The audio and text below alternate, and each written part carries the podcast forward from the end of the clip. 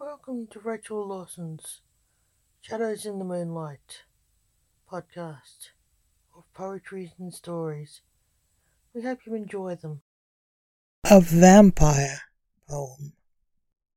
In darkness I roam, in darkness I roam, to satiate my eternal, insatiable lust for blood.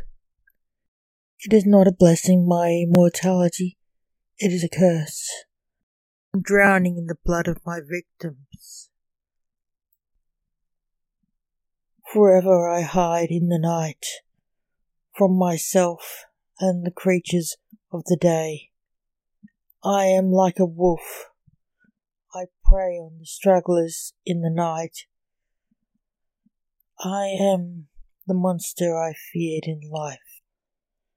I fear less the violence of its end. I fear most what I will do to live my bloody eternal life.